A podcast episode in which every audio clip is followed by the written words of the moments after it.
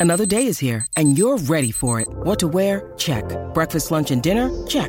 Planning for what's next and how to save for it? That's where Bank of America can help. For your financial to-dos, Bank of America has experts ready to help get you closer to your goals. Get started at one of our local financial centers or 24-7 in our mobile banking app. Find a location near you at bankofamerica.com slash talk to us. What would you like the power to do? Mobile banking requires downloading the app and is only available for select devices. Message and data rates may apply. Bank of America and a member FDIC. Hey guys, it is Ryan. I'm not sure if you know this about me, but I'm a bit of a fun fanatic when I can. I like to work, but I like fun too. It's a thing. And now the truth is out there. I can tell you about my favorite place to have fun. Chumba Casino. They have hundreds of social casino style games to choose from with new games released each week. You can play for free anytime, anywhere and each day brings a new chance to collect daily bonuses. So join me in the fun. Sign up now at ChumbaCasino.com. No purchase necessary. VGW. Void were prohibited by law. See terms and conditions. 18 plus.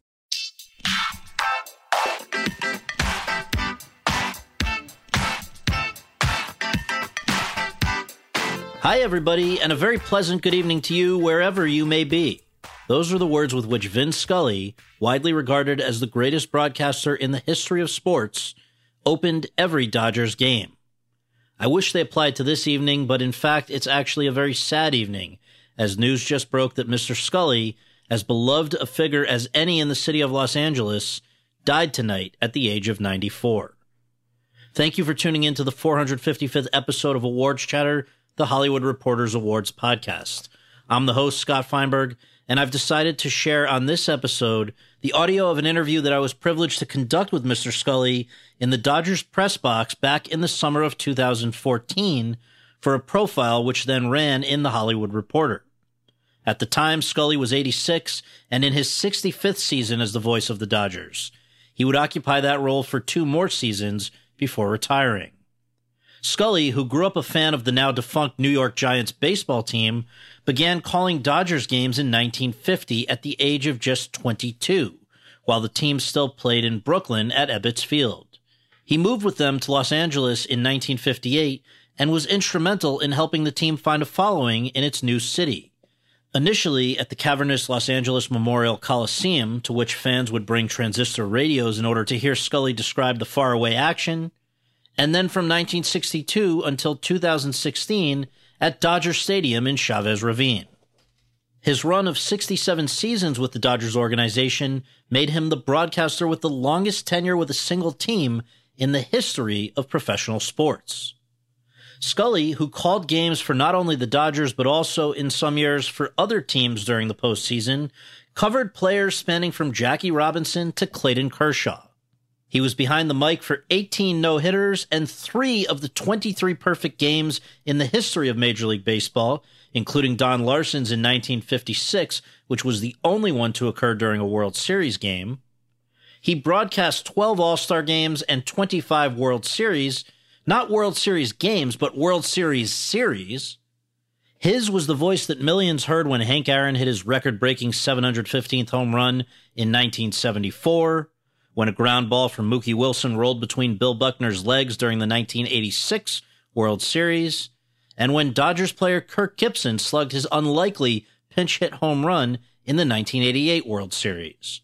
As knowledgeable, prepared, and eloquent a person as any to ever practice his profession, Scully, after whom the Dodgers press box was named in 2001 and the main road to Dodger Stadium was renamed in 2016, was inducted into the American Sportscasters Association's Hall of Fame in 1992 and the National Radio Hall of Fame in 1995, received the National Baseball Hall of Fame's Ford Frick Award in 1982 and a Lifetime Achievement Emmy Award in 1995. In 2014 was presented by Major League Baseball Commissioner Bud Selig with the Commissioner's Historic Achievement Award, becoming only its 14th recipient and only its second non-player recipient and in 2016 was presented by President Barack Obama with America's highest civilian honor, the Presidential Medal of Freedom.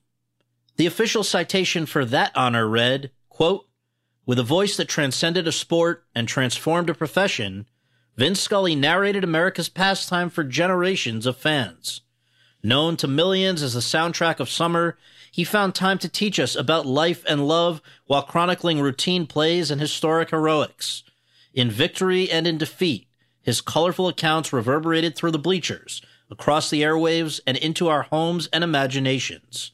He is an American treasure and a beloved storyteller, and our country's gratitude for Vin Scully is as profound as is his love for the game. Close quote.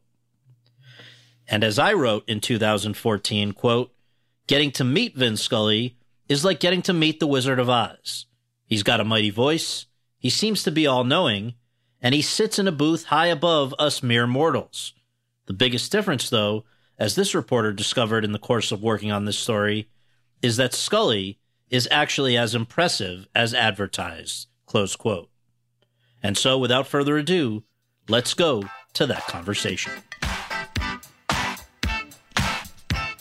So, just to begin with, I, Yeah. I've gone and done, I've read articles about you going back to the beginning, and that's actually one of the ways I came across that uh, piece. And I, Oh, that's great. one of the things I read was that as a kid, I, and even then at Fordham, I understand you you played baseball, but also uh, maybe sometimes spoke to yourself or spoke aloud, commentating. Can you talk about you know what were the roots of your interest in the game and in, in broadcasting? Well, originally, I was about eight years old when it first manifested itself. Uh, I wrote a composition for the nuns asking, you know, what you want to be when you grow up. And the boys wanted to be doctors and lawyers and firemen and policemen. And uh, the girls wanted to be nurses and uh, ballet dancers and all of the above. And here's this little redheaded kid who, who's about eight who said, I want to be a sports announcer. And the reason was originally, uh, we had a big old four legged radio in the living room with a cross piece at the bottom. And I would take a pillow and maybe some saltine crackers and a glass of milk, and I would literally crawl under the radio so that my head was directly under the speaker of the radio. And in those days, uh, probably the only sports would be a college football game on a Saturday afternoon. So I would look forward to that. Even though, A, I really didn't know football, I didn't know the rules. Uh, number two, it might have been Tennessee, Alabama. I had no idea who was playing. But the one thing that captured my imagination was the roar of the crowd. I fell in love with the roar of the crowd. Mm-hmm. So in the beginning, I guess the germ began wow, I'd love to be there. And then after I kept doing it, it all of a sudden was, I'd kind of like to be the guy doing it. and so that kind of channeled me into that direction. And I don't really have a trademark, I don't think, in this business. But if I did have, it would be the fact that I try to call the play as quickly and accurately as I can and then shut up because I'm enjoying, like the eight year old kid, the roar of the crowd. And I guess I've held records in silence, letting the crowd roar, whether it was Henry Aaron's home run or Kirk Gibson's, but I always stop because I just love to hear the roar. So that's really how it started and where we're winding up. Plus, uh, I forget what World Series it was, but uh, a TV columnist wrote, what happened was someone hit a home run, and typical of the network, they show it again. And I thought, well, why do I want to say home run again? We've just called it, and here it is. And during the um, column, this man wrote that perhaps Vin Scully made his greatest contribution by saying nothing. And I really took that as a compliment. I thought, you know, that's right. Yeah. When the moment happens, the best I can do is be quiet mm-hmm. and let, because the roar of the crowd will take place over any superlatives that you might possibly come up with. So, Now, one of the things that kind of amazed me to read was that you had a stutter as a child. Is that true? no, Not? No. Was there something with the left hand or? no, no, no. You, it's a story. Yeah. Um, what happened was I am and was Yeah. still uh, left-handed, and uh, I went to grammar school. We had the nuns, and way back when, I think they honestly thought that the left hand was the devil's hand. I really think so. So, and anyone who went to school around that time found out if they were left-handed. So every time I used my left hand, I would get hit by a ruler. And then if I was absolutely obstinate, I refused to try my right hand, they would turn the ruler to the edge. Now they'd break the skin. Mm-hmm. And one night at dinner, whatever it was, passing some bread, and my mother saw that bloodied hand. And she was probably 99% correct if she thought I had done something to be punished. but in this particular instance, no. And I said to him, No, no, mom, not, not this time. They just keep beating me up for using my left hand. And the nice part to me of the story, we had a wonderful Jewish doctor, family doctor, Dr. Ben Henry Rose. God rest his soul. And Dr. Rose wrote a letter to the nuns. And in the letter, he said, and dear sisters, you know, if you try to force this boy to write and be right handed, he might very well stutter. That's where that came I see, from. I see. And then the last line of his letter was, and besides, dear sisters, why do you wish to change God's work? Well, that was a grand slam home run. That's right. And if you remember, although they threw it away, uh, remember the King's Speech, that Oh, yeah. wonderful movie? Oh, movie? yeah. I had read about King George VI 40 years ago Wow. because being left handed, I was in college and I was intrigued by the story. The true story about him was the man who wrote the book about it was in charge of the BBC taking King George's speeches during World War II, editing the stuttering, and then putting the speech on the BBC. And he kept doing this. That was his job. And after a while, he started to think, well, if stuttering is the sign of frustration, what in the world does the king of the British Empire have to be frustrated about? Turned out he was left handed, forced to be right handed. So when I went to the movie, I knew all that, and I was waiting because I came close to it. Sure. They, there was one line in the movie, and they kind of threw it away. Amazing. But so that's no, I didn't stutter. Thanks to Dr. Rose, Yes. I didn't stutter. Yeah. Uh, now, it sounds to me like one of the most influential people in your life has to have been Red Barber, and I just wonder uh, when you two, how you two first met. I, I know there's an interesting story around this, and just why it is that you think he championed you. First of all, I worked for CBS in Washington when I graduated, and uh, I worked. I was a summer replacement announcer. So as each announcer went on vacation, I assumed all of his duties. So it was a marvelous experience. Also, it's a 50,000 watt station. So I went from not even the minors, from amateur on college to the major leagues in broadcasting. So that was quite a jump. And surprise of all, into October, I was finished. They were, had all had their uh, anniversaries or whatever the holidays were, and, and also the vacations.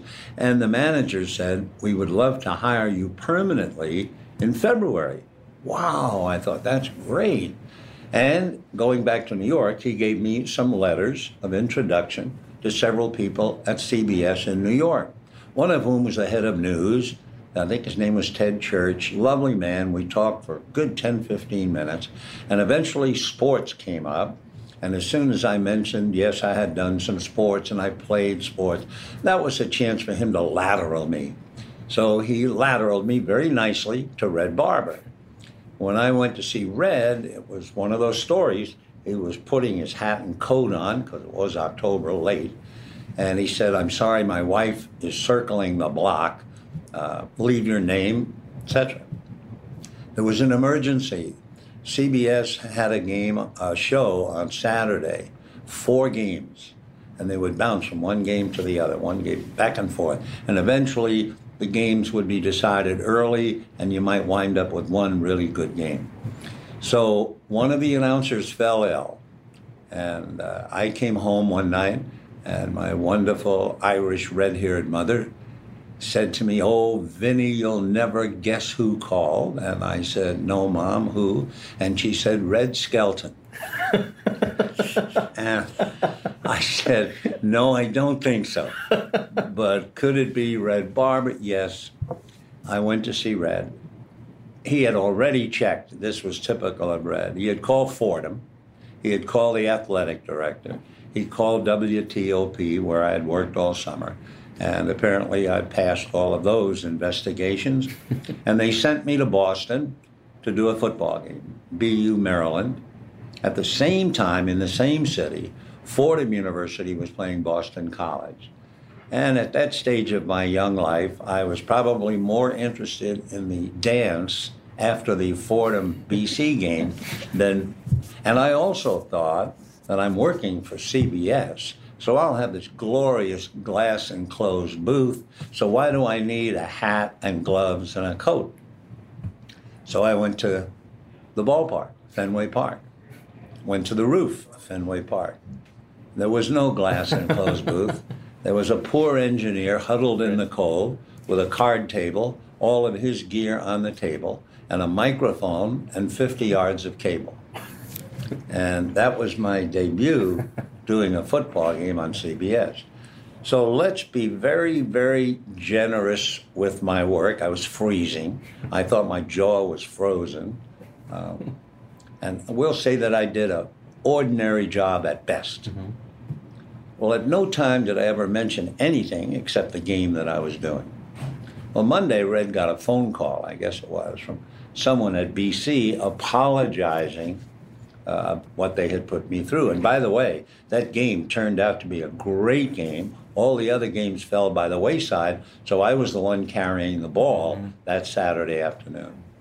So Red was so impressed, not so much of the job that I did, but the fact that I never mentioned or complained about the working conditions.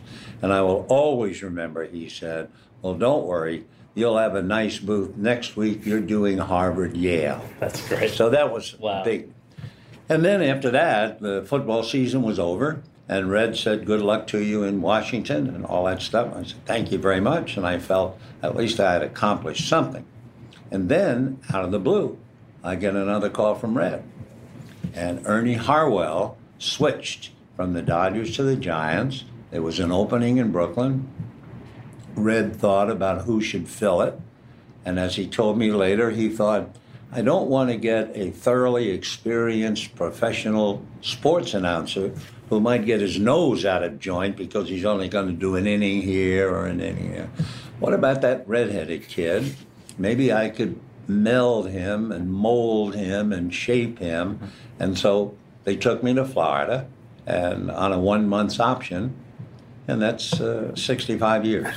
and as far as the association was, um, Red was like a father in two ways. Number one, he was my severest critic, but two, because he wanted me to succeed like a father would with a son. And many, many years later, maybe also because I had red hair, uh, he wrote that I might have been the son he, he might have had. He had a daughter, but no son. So those are complicated answers to your question. No, it's great. And uh, so that first season, you you uh, arrive at Ebbets, uh, and I wonder, for you, do you remember if you can take yourself back to that, maybe even the first day, where what what was going through your your Well, uh, first of all, I had never been to Ebbets Field, and I was living up near the George Washington Bridge in Washington Heights. So I had to really get directions uh, to find myself at Ebbets Field, and I was completely overwhelmed. I mean, I'm looking around. Here's this kid who played stickball in the streets besides baseball at Fordham, but uh, I was always playing ball. And now, here I am with Gil Hodges, Jackie Robinson, Pee Wee Reese, Roy Campanella, Duke Snider. I mean, it was overwhelming. So all I tried to do is stay out of the way, uh, not say anything unless somebody asked me. And uh, when I went on the air, uh, it was like I didn't try to broadcast. What I tried to do is not make a mistake. So that's a different way. Yeah. But uh, I had two wonderful people, and the relationship in the booth was truly remarkable. I don't think there'll ever be anything quite like that because you had the father image, that was Red, the older brother or son was a fellow named Connie Desmond, who was a wonderful announcer in his own right, and then the kid. And that's the way apparently it came out on the air. And if Red uh, criticized me after the game, and then Connie would be the older brother saying, "Hey, that's okay. You know, uh, you were fine. You know, we'll get better next day, tomorrow. You know, that kind of stuff." So it was a great relationship, and that's how it started off. you know. Wonderful. Uh, out of curiosity, when along the line did you uh, begin using your famous greeting that you open your shows with? You know, uh, uh, first of all, when when you start broadcasting, and, and we're in New York now, so you have the great Mel Allen, the great Red Barber, the great Russ Hodges. You had also Curt Gowdy. We had a, a whole bunch of fine announcers. And Red gave me a bit of advice. And here I am, wide eyed, 22 years old. And uh, Red said to me, Young man, uh, remember what you, you bring into the broadcasting booth, something that no one else in the world can bring. Well, I was Popeye. I could not believe that. I said, What? And he said, Yourself. There's no one else in the world quite like you. And so he said, Don't listen to other announcers. If you do, you might subconsciously pick up intonations or even expressions or what have you. So I took his advice. Now, sure, I could have learned a lot from listening to the others, but I never did. And uh, so, in this way, what you have heard all my life has been me uh, and no one else. But even it took a while before you heard me. Uh, I probably didn't really develop I did the 53 World Series, so at the time I was, uh, well, in October of 53, I would be 25 and uh, overwhelmed. But I worked with Mel Allen, and this was part of the relationship that meant so much to me. Uh, Mel said to me before game one, I met your boss, and that was Walter O'Malley. And he said, uh, he said, Walter said to me, Mel, take good care of my boy. And that made me feel so good. First, that Mr. O'Malley would think that way. And Mel, I felt, yeah, he would take care of me. And uh, so that's how it started. But uh, the expression really happened in California. I didn't really um, become me on the air. You know, that expression, which is a good one, know thyself. Uh, it took me quite a while to allow myself to come out on the air uh, unencumbered by the fear of committing an error of some kind or other. So I had done the 55 World Series. The Dodgers won that one, and they were on the top of the world. And then I did 56 and came out here. And with the transistor radio and the 59 World Series, now suddenly this fella named Scully started to oh. come out. But I don't believe I began the broadcast until about 15 years ago, maybe. And now it started where I wish everybody a very pleasant whatever, you know. Yeah. That's great. Now, uh, because a lot of this is going to revolve around the city of LA, this issue that we're working on, I, I'm very curious to know what was your feeling when you learned that the team was coming out here and you ha- now had this decision to make about whether or not to come with the team out west? Uh, and so, first of all, your thoughts about that move, and then also your uh, immediate impressions of Los Angeles? Well, first of all, they announced they're going to move. And then they told me I was going with them. So at the moment of the announcement, it was bittersweet. I had that feeling I'm leaving everything that I've known. I'm leaving my family, I'm leaving my college, I'm leaving everybody I've ever known in this world, going out to California. I had only been out here once when I was in the Navy. And uh, However, I was thrilled that I had a job yeah. because what I found out later on, a lot of the people out here uh, were trying to get Mr. O'Malley to hire West Coast announcers, not bring. But Mr. O'Malley was an amazing man as far as loyalty mm-hmm. is concerned. Mm-hmm. And because he felt that Jerry and I were loyal, uh, he said, No, I'm bringing my men with me. So we came out here. And uh, at first, um, it's like uh, there's no there there, Gertrude Stein. uh, I wasn't quite sure where exactly Los Angeles was, 460 square miles, whatever it is.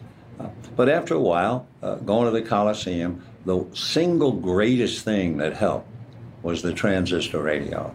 Uh, it happened for me. It could have happened to anybody else. I was just fortunate enough. And that's what opened the doors.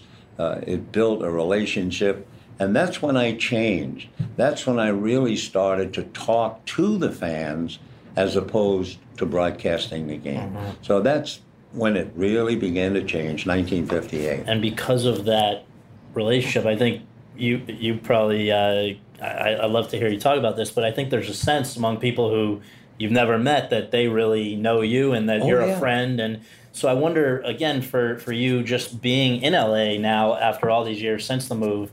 Uh, What's it like to be Vin Scully in LA and go shopping or go to a restaurant or whatever? Do you feel that people, uh, Oh, how do yes. people interact with you? But but it's an overwhelming feeling uh, of how they care for me, Mm-hmm. which causes me to have an overwhelming feeling. Thank God. Mm-hmm. I mean, I have been so fortunate and blessed that uh, I know that whatever I have that has helped me get along with people on the air, I could lose it as soon as I walk out this door.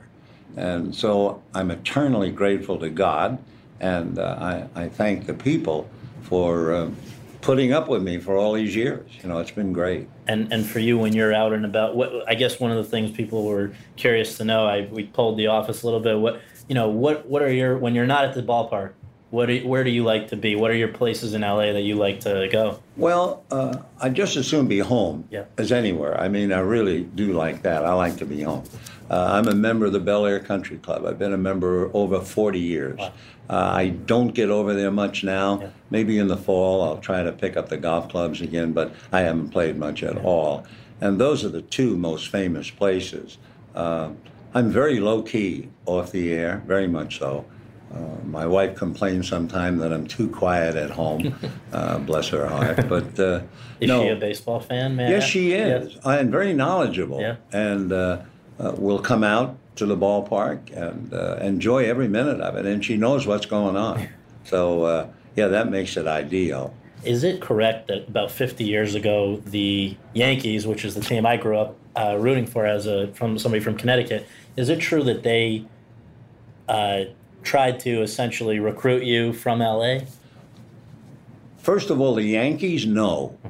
Uh, the only story, which is a true story, we were going to New York, so that would be 1962 when the Mets first came into being. And a friend of mine in the advertising business, who had been very involved with Dodger broadcasts, very much, he called me and said, Let's have lunch.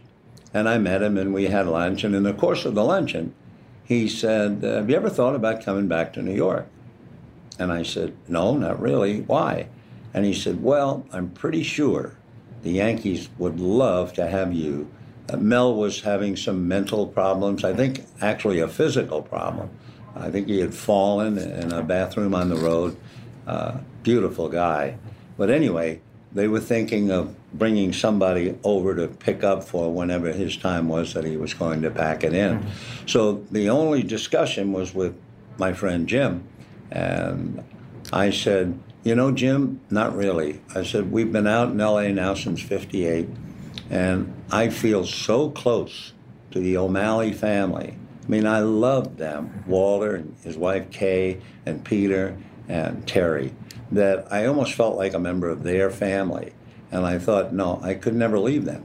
And I've always had that feeling. I could never leave them at all. So, yes, it wasn't the Yankees calling me saying, we want you to. It was a feeler coming from an advertising agency man. And that was the best that we could do with the story. I see. Um, this is just more logistical, but like, w- uh, what do you see as your main responsibility as as a broadcaster? Oh, to be accurate, accurate and fair. And the most important thing you can get back from the fans is belief. They believe that A, you are accurate, and B, you're honest. Uh, so that I think it's true. If I say a Dodger has just made a great play, I hope that the reaction is, okay, I believe Scully. He must have made a great play, as opposed to, uh, oh, that guy. Everything the Dodgers do is a great play. Uh, that that to me is a, is a big difference. But it all begins with accuracy because from accuracy comes trust. From trust comes belief. And and to that point, I just think that people there's there are two words from all those articles that I went back and read, in addition to just knowing you as a as a listener, that always come up. Uh, informed and eloquent. The people love how much you know going into the game and how well you share that knowledge. Sometimes. Well, I, I, I think more than plenty. sometimes. You know, I'm my own, like everybody else in this business, I'm sure. Uh, I'm a severe critic.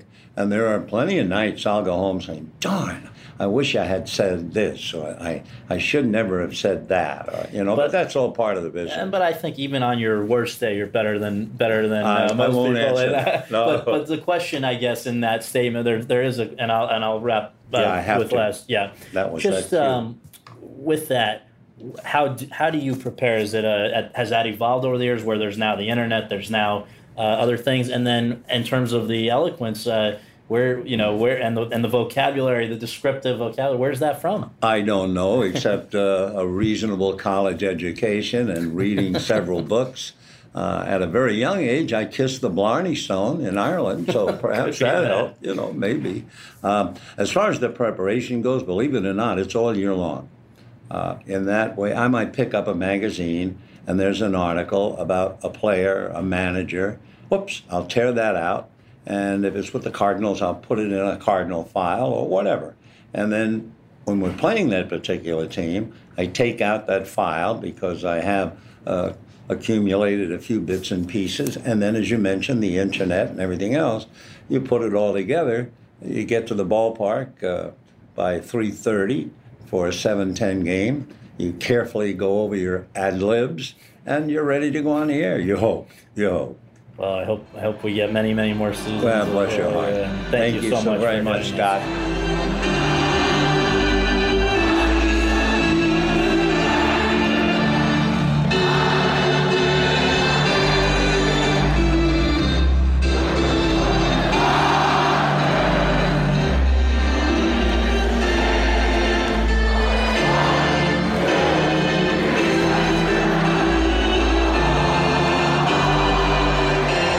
This is Vin Scully wishing you a very pleasant good afternoon wherever you may be.